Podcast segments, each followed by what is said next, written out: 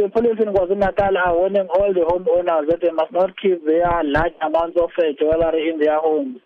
This after a number of house robberies were reported where the jewelry were taken from the houses. These criminals are targeting those houses that they think they've got a lot of uh, jewelry in their houses and they uh, rob the home, homeowners of these jewelries. So the police in KwaZulu-Natal have warned the, the homeowners that they must please make sure that they don't keep a large amount of uh, jewelry in their houses.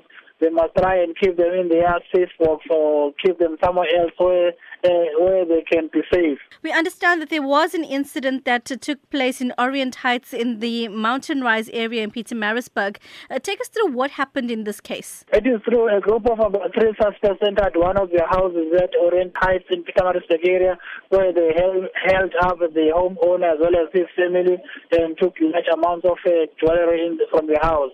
Uh, although there was no one who was injured or hurt, the suspects took away this jewelry and fled the scene in their getaway vehicle. The case of house robbery was opened at Mountain Rise Police Station for further investigation.